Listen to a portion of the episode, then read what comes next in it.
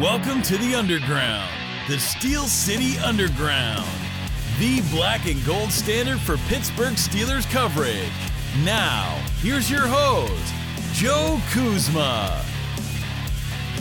Hello, everyone, and welcome to another edition of the Steel City Underground podcast. My name is Joe Kuzma, and we continue with our NFL Draft Week coverage by welcoming back Joe uh, DeLeone. Right, uh, first name is great. Last name I might have pronounced uh, improperly. I hope not. But from uh, the Bleav Podcast Network and the First Team NFL Draft and College Football Show. So, Joe, welcome back, sir. Uh, it's a crazy week. Thank you for your time.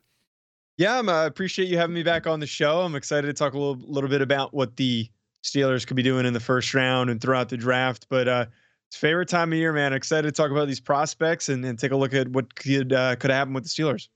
Yeah, and as I'm doing this, it's like this this is the week where your tweets like the Twitter just goes crazy and everything oh, on my phone, you know.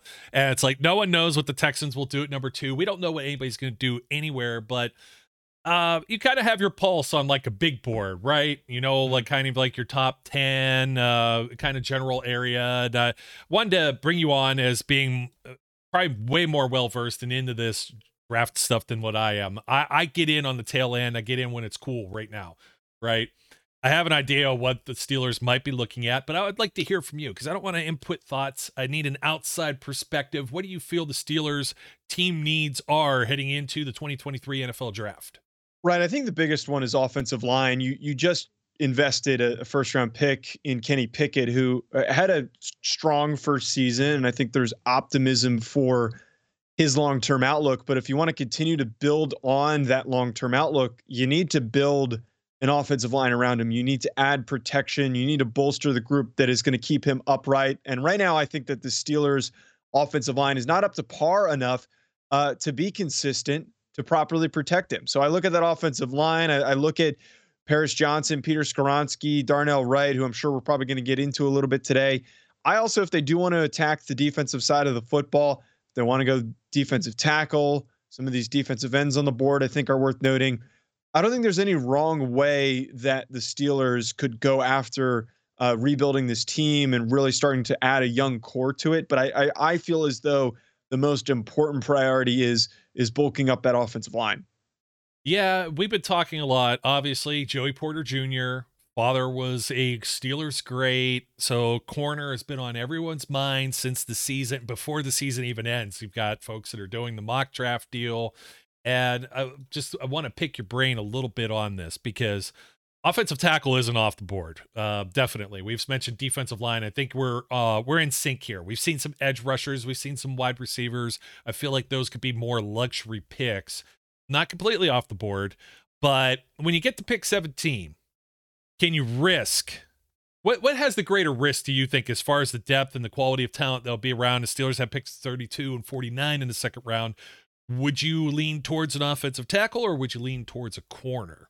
I, I just think of the complexity of trying to fix offensive lines. You should invest that pick early on an offensive lineman. I think there's good day two options like Matt Bergeron and uh, and Jaelyn Duncan from Maryland is another really intriguing option in the second round. But as much as I like those guys, I don't think you can pass up on the opportunity to get a Darnell Wright, to get a Paris Johnson or a Peter Skoronski if they are available and on the board. It's a little bit more of a not so much more of a guarantee, but you're going to get a better starter and a guy with a higher upside and who's going to be a more impactful contributor. I think it's a little bit risky roster building to try and go after second round picks to fix your offensive line. While it's a possibility to do so, it's just not a sustainable measure. And heck, I would even argue double dipping in the first two rounds might even be a good option for a Steelers team that, again, really needs to bulk up that offensive line that hasn't been good since Ben Roethlisberger uh, recently retired. But I also would yeah. throw out there that this corner class has some good depth. I, I think that by the time that the uh, the second round pick comes around,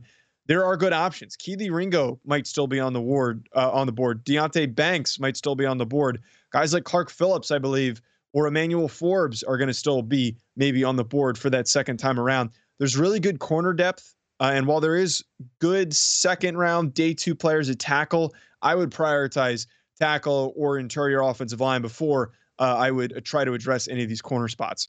That's interesting because you know just uh, myself and uh, one of my co-hosts Zach Celedonia, we just had a show. We didn't actually talk about center, but there's been a lot of folks that have been mocking centers to the Steelers. I just don't see them necessarily going after and replacing Mason Cole. And you kind of mentioned it eh, on the interior, but one of the hot topics has been where's Peter Skoronski playing at the next level? Like a lot of us see he played tackle in college or this college ball. Uh, is he a left tackle at the next level? Is can he play right tackle? Will they try and shift him in as guard? I think that has a lot to do with. with does that bother some teams? Like, do you, you, you have a little bit of a pulse or some of the buzz on where Skoronski plays as a pro? Yeah, I think the the deal with Skoronski is he's one of those guys that you can draft him and figure it out. He is that good of an athlete. He's got the flexibility, he's got the footwork, he's got the technique that you can draft him to say, all right, let's see what he does at guard. And if he's comfortable enough to move him out to tackle and we're comfortable with it, we're going to play him at tackle. It also just depends on team needs. If it's a team like the Eagles picking him at 10, they're not going to ask him to play tackle right away. But eventually, if Lane Johnson retires in a couple of seasons, you can move him outside to tackle. But kind of like with Rashawn Slater, who was his teammate, was drafted and everyone kind of assumed that he was going to be a guard who had length issues. Um, he goes to the Chargers and they realize this guy's our best offensive lineman. So why would we overthink this? Let's just put him at our left tackle spot. And he's been fantastic since. If you can overcome length with foot speed, with flexibility, with technique, I don't see a reason why a guy like this can't play left tackle or even right tackle. I just see that what makes him so valuable is that you can play him at multiple spots. And at the very least, this is a guy who should be a Pro Bowler at guard if he does not play tackle in the NFL. Yeah, and unfortunately, the Steelers already they signed James Daniels last year. Isaac Seumalo just came in. Uh, Nate Herbig, who's his brothers in this draft too, which is fun.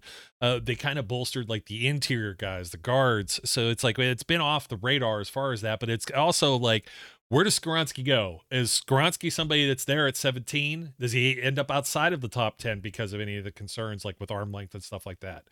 Sadly, I think realistically, if if they wanted to get Peter Skoronski, they'd have to trade up. I, I, think that there is such a premium on good offensive linemen.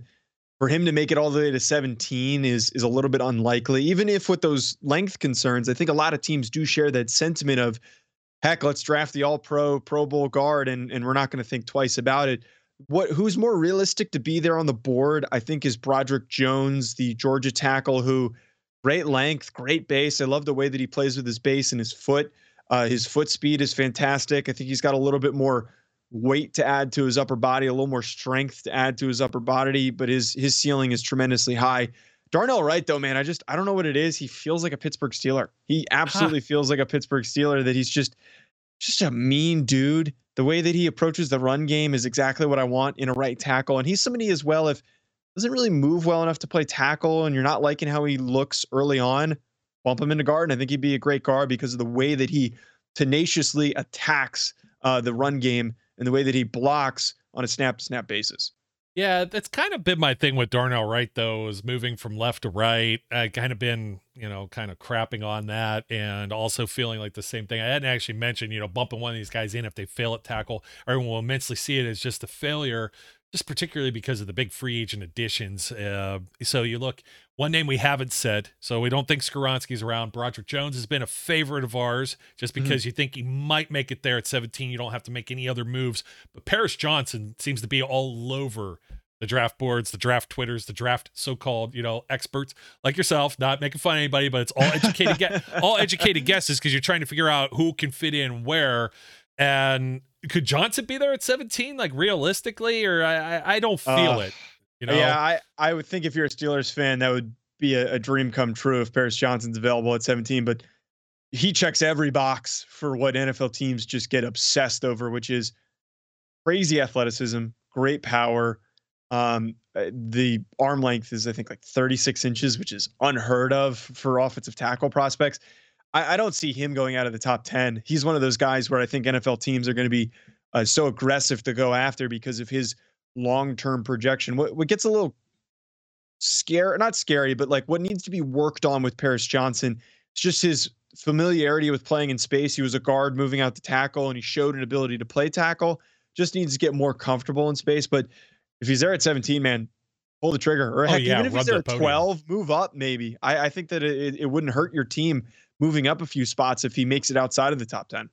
Yeah, we were talking about that with uh we were just talking about that with the Jets actually. Jets are at 13. Is there anybody that's really on the Jets board they couldn't bump back a little bit behind like the Patriots, Packers, Commanders into the Steelers spot? Yeah. Wouldn't cost them as much to move up into that position. I mean, Houston's at 12. And that's kind of uh, that's a good segue because we'll come back to some of the other. Well, we got two more, and then we'll segue to the Houston's pick as far as moving. But uh, Anton Harrison and Dawand Jones, just your feelings on them. More day two guys left tackle prospects or right tackle. See, we really feel that Dan Moore yeah. Jr. is probably more the weaker link, but we don't know how the team feels about him and or Chukwueze four. And if they feel that maybe if they draft somebody that's more right tackle, can you move Okorafor to the left? Or you know, you're playing this whole shell game with your tackles once again, like they did a few years ago, and you know, unfortunately didn't work out. So yeah, I, I, think Dawand Jones is such an interesting player because he's just built like a bus. He's six eight. He's got the insane arm length. He's got the longest wingspan ever recorded, or something along those lines. And like that, you you can't make up. Like you just don't see guys like this. I, I'm a little worried about his commitment. And he came on my show actually a couple years ago, and it was all with my co-host Ryan, and he he basically said that he's just mostly playing football because it's what he's best at. And he's more in love with the sport of basketball. And it's just that was a little bit of a red flag for me. And there's just a couple slight indicators of what his commitment to the game of football is that might cause some concern. But I mean, the guy's massive. And if you can tap into that, be a pretty good right tackle. I think he best fits at right tackle. Anton Harrison Jr., uh, the Oklahoma tackle, I think that's definitely a, a, day two pick. I think some people have brought him up as a late first rounder. I admittedly don't see that. I think that he's just got so many technical problems it's going to take a lot of work to fix. Athletically, he he moves well. He's got good length, but uh, a lot of refinement needs to be done for the Oklahoma tackle before I'm fully comfortable starting him. But right now, I have a, a third round grade on him because of those traits and and not so much of him actually bringing them to the field. Would you have Bergeron from Syracuse ahead?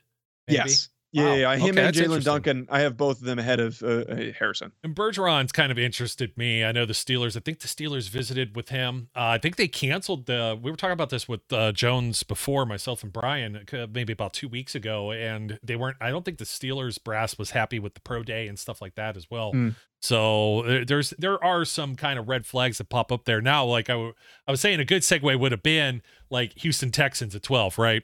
If the Steelers got to jump ahead of a couple of teams with the same needs, like New England at 14, Packers at 15, Commanders at 16, um, they might be looking at, I don't know. I don't know if Tennessee moves off of 11, but Houston depends if they got a quarterback already, I think, too. And how many quarterbacks do you think are going before 17? Because that means all of these other prospects end up moving down the board. I think all four of the projected top quarterbacks will be gone by 17. It just depends on the order right now. And I think that there's going to be an aggressive push if anyone slides outside of the top six. If if it's that if that is Will Levis, if that is CJ Strouder, even potentially both, if either of those guys are available on the board, I think that there's going to be a rush to move up. Like you bring up the Titans at 11. They, I think, are a big move up candidate. I think the Commanders, where they're picking, is a big move up candidate.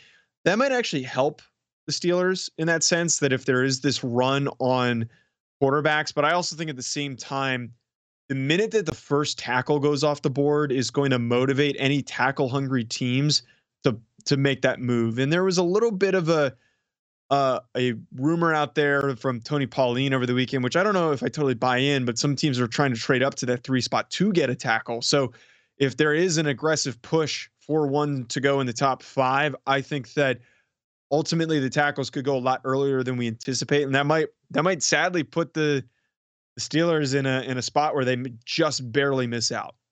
Yeah, we've seen that with a few of the mock drafts or running the simulations. I, uh, to be completely honest, I wouldn't be too sad about it. Uh, Dan Moore, I think, has suffered from some bad left guard play. We've mentioned that a lot on our own shows in the past, and he was, uh, you know, whether or not how much stock you put into Pro Football Focus, it was the highest graded Steelers offensive lineman from the bye week on, which is they played a lot better all the way through. Run the ball better. Uh, Kenny Pickett was playing well, so that's what got me a lot on the defensive side of the ball.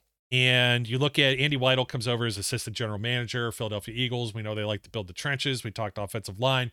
I'm not looking at skill position players necessarily in the first round. I'm not looking at wide receivers. Definitely not looking at running back, tight end. Maybe somebody that's uh, maybe Darnell Washington's around round two, and they surprise us all with a pick like that. But I'm looking at that secondary, and I don't see as many safety prospects necessarily. Uh, what you got, Brian Branch, and uh, I'm trying to think who the other one was. Maybe Anthony. Um, oh geez, I'm always losing. Anthony, uh, you got no, not Anthony Johnson. Antonio, uh, Antonio, Antonio Johnson. Johnson. Yeah. Um, and that's about it. Yeah, I don't you know they need necessarily need to leap and jump after that. You got cornerback depth. Looking at the secondary players, first round picks, uh, maybe likelihood. Pick your brain here of who's going to be still on the board. Devon Witherspoon. Definitely not. Okay, I, he's going to be think so gone by top 10. I think I am as my highest rated guy at Okay. corner, and I think a, a lot of people in the NFL agree with that. Um, Christian Gonzalez. Oh, he's he's definitely going to be gone by then too. He's one of those combine darlings that everyone's Yeah. been obsessed with, so he's he's definitely going to be gone by that as well. Okay, Brian Branch. I, I think he's going to be on the board by 17, and I would argue he might even be on the board in the second round. He's All he's right. such a unique player. Yeah. For, he's not really a safety. He's more of a nickel corner, but great, great, great football player. Players who could be there, but do you pass on them? Let's say you take a tackle and risk, will they be around round two? So I'm glad you said that about uh, Branch, but also Deonte Banks and Joey Porter Jr. I would willingly take them at 17, both of them. I'm, I'm pretty high on Joey Porter Jr. Great length, 35 or so inch arms, good athlete, a little grabby, needs to work on that. And then Deonte Banks, a little more compact, great long speed, fantastic explosive athlete. I think he needs a little bit more technical refinement. But I, I both those guys, I think, are fantastic football players to take at 17. Uh, and if they want to address corner, I think you come out of the draft very satisfied if those are the picks that you make. Yeah, uh, we saw one, and we saw a couple with Julius Brent as high as this, to the Steelers at 17. We've seen Emmanuel Forbes in the 20s. Are you feeling kind of the same way with those guys that they might not make it into round two? And do you have some other names you might throw into that conversation? I- I think Emmanuel Forbes makes sense in the uh in the first round and he's somebody who's built up a lot of buzz despite being like a really lean corner at like 165 170 I don't know if Julius Brents is a first round pick though. I, I like Julius Brents. Julius Brents is a fun football player, man. He's 6'4, he's stupid tall. I, I stood next to him at the senior bowl and I asked him a question. I'm like, this is not a corner. I, I I've been in locker rooms with corners before. This guy is not a corner, but I, I, he's got a little bit of hip fluidity stuff that I think he needs to work on, which is tough for these taller, taller, leggier uh, cornerbacks. He's more likely a second or a third round pick, though. Tall people just like me, man. Six five. uh, I, I no, no doubt. We just uncoordinated. We're baby giraffes out there. Okay. so, uh, and our other favorite, uh, Kelee Ringo. Uh, where do you think he might be?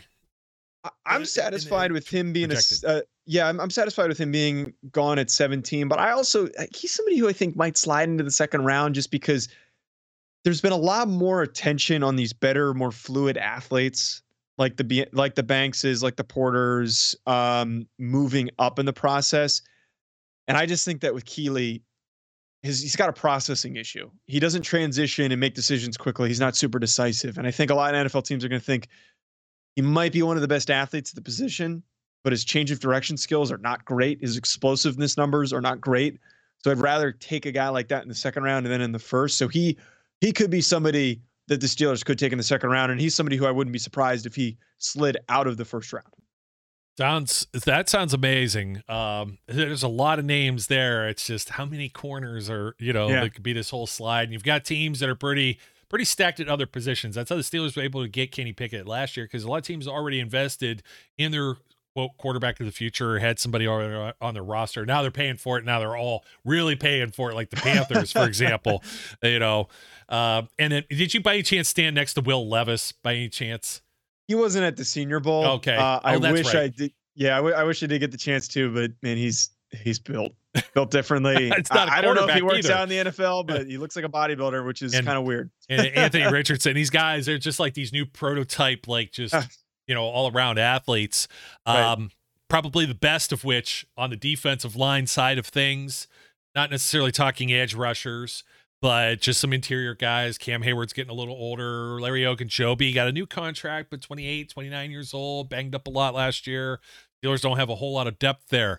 There's a lot of buzz about Jalen Carter, off field stuff. Are there any red flags? How far out does he go? Most people are saying not outside of the top six.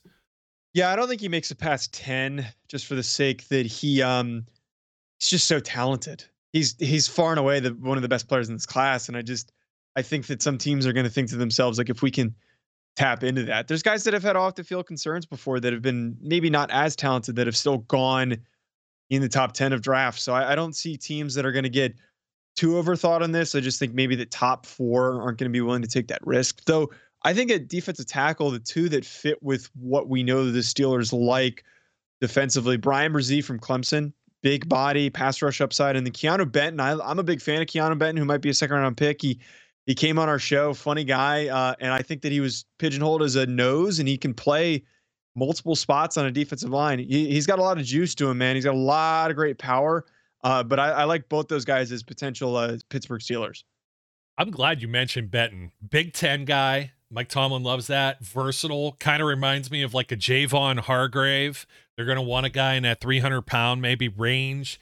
How about like somebody that's in the same building, though? Consider a little undersized. Calijah Kancey. Where does he project to be? Not only in the draft, but just you know, position wise, whoever the Steelers, I think, draft here needs to be able to probably play in that nose in a base three four, and then maybe even kick out uh, the play uh, an end when they have like these hybrid packages, like with their nickel packages and that, where they're only playing with two down linemen.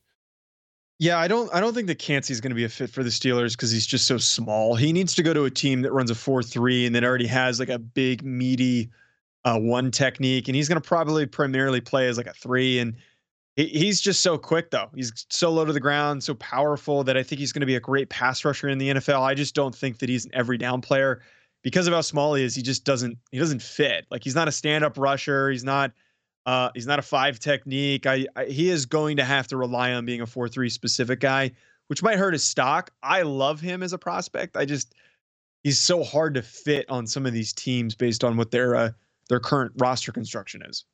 Yeah, and it goes right to the other side of things. Mazi Smith, a little bit bigger of a guy. Does that kind of um, throw the Steelers off maybe because you know you're going to put somebody out there that's about 330 pounds. That's not really their mo.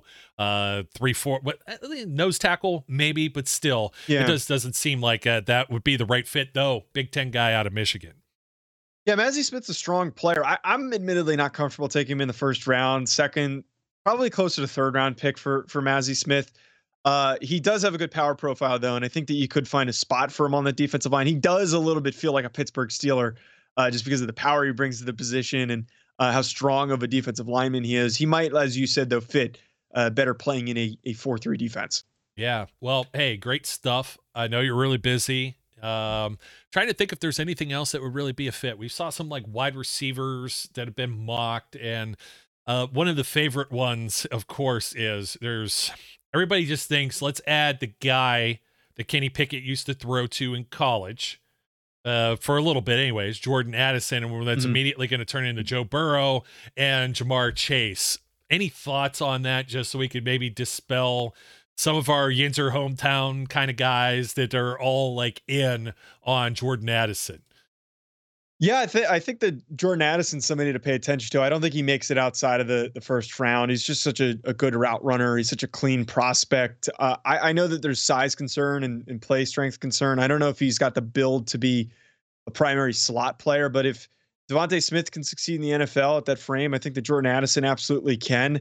Uh, he's just a little bit of a an outlier because of his size profile for the way that he's been able to succeed, but if that's who you add to the mix, I don't think there's any shame. And we've seen success in drafting guys that have been uh, receivers for their college quarterbacks with Joe Burrow and Tua. I, I, don't think there's anything wrong with doing that. And I think if anything, it might increase the comfortability for for a young quarterback. Yeah. I, am not against it. Maybe not with 17 though. Uh, but, but do you think he goes all the way outside the first round? It's always that risk, right? And a couple of other players that are hard to peg. Steelers are always looking at inside linebackers. They signed Elandon Roberts. Uh, he's admittedly not a cover guy. Cole Holcomb was signed in the offseason, should be wearing a green dot and be the play caller.